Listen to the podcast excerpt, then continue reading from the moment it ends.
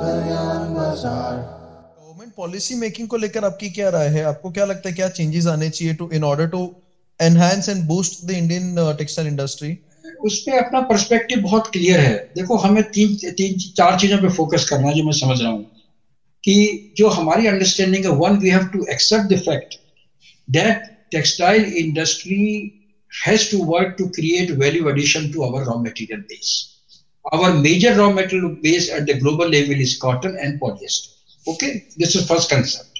So let us develop this entire value chain right up to the home textiles and garments and the last point like technical textile in case of synthetic fibers. That is the first issue. Second issue is that we have to encourage only those textile units which would have a slightly market viable size with induction of modern technology. Only they should qualify for subsidies and government should support them out of the way, because they are the only global competing stars which would play for the country any innings for exports or otherwise. That is the second issue.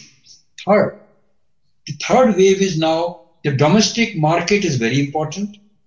And now even China, with this new COVID upheavals and the world trade going against them and sentiments, is working on the domestic expansion. So domestic market has to grow, but then domestic market has to be driven by products which are mid-priced and which can enter the homes through e-commerce and online.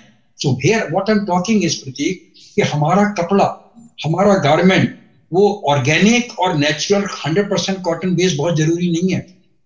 We can create blended fabrics, blended products using polyester this to feed millions of our population in small and rural towns. And today we have stores like V2, Vmart, which are actually surviving and making billions.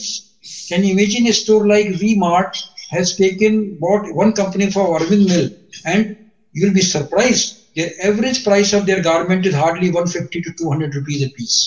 I have been to their showroom for a study and I say, what is their success model? Because they know there is a huge population which wants this brand. So that is the third.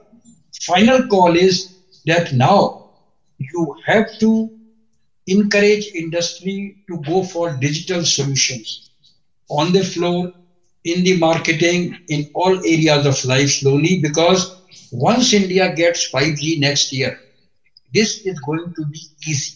Once we have broadband in the rural area, we will create linkages which will help for future. Our people working force will be more educated. There will be more technology saving.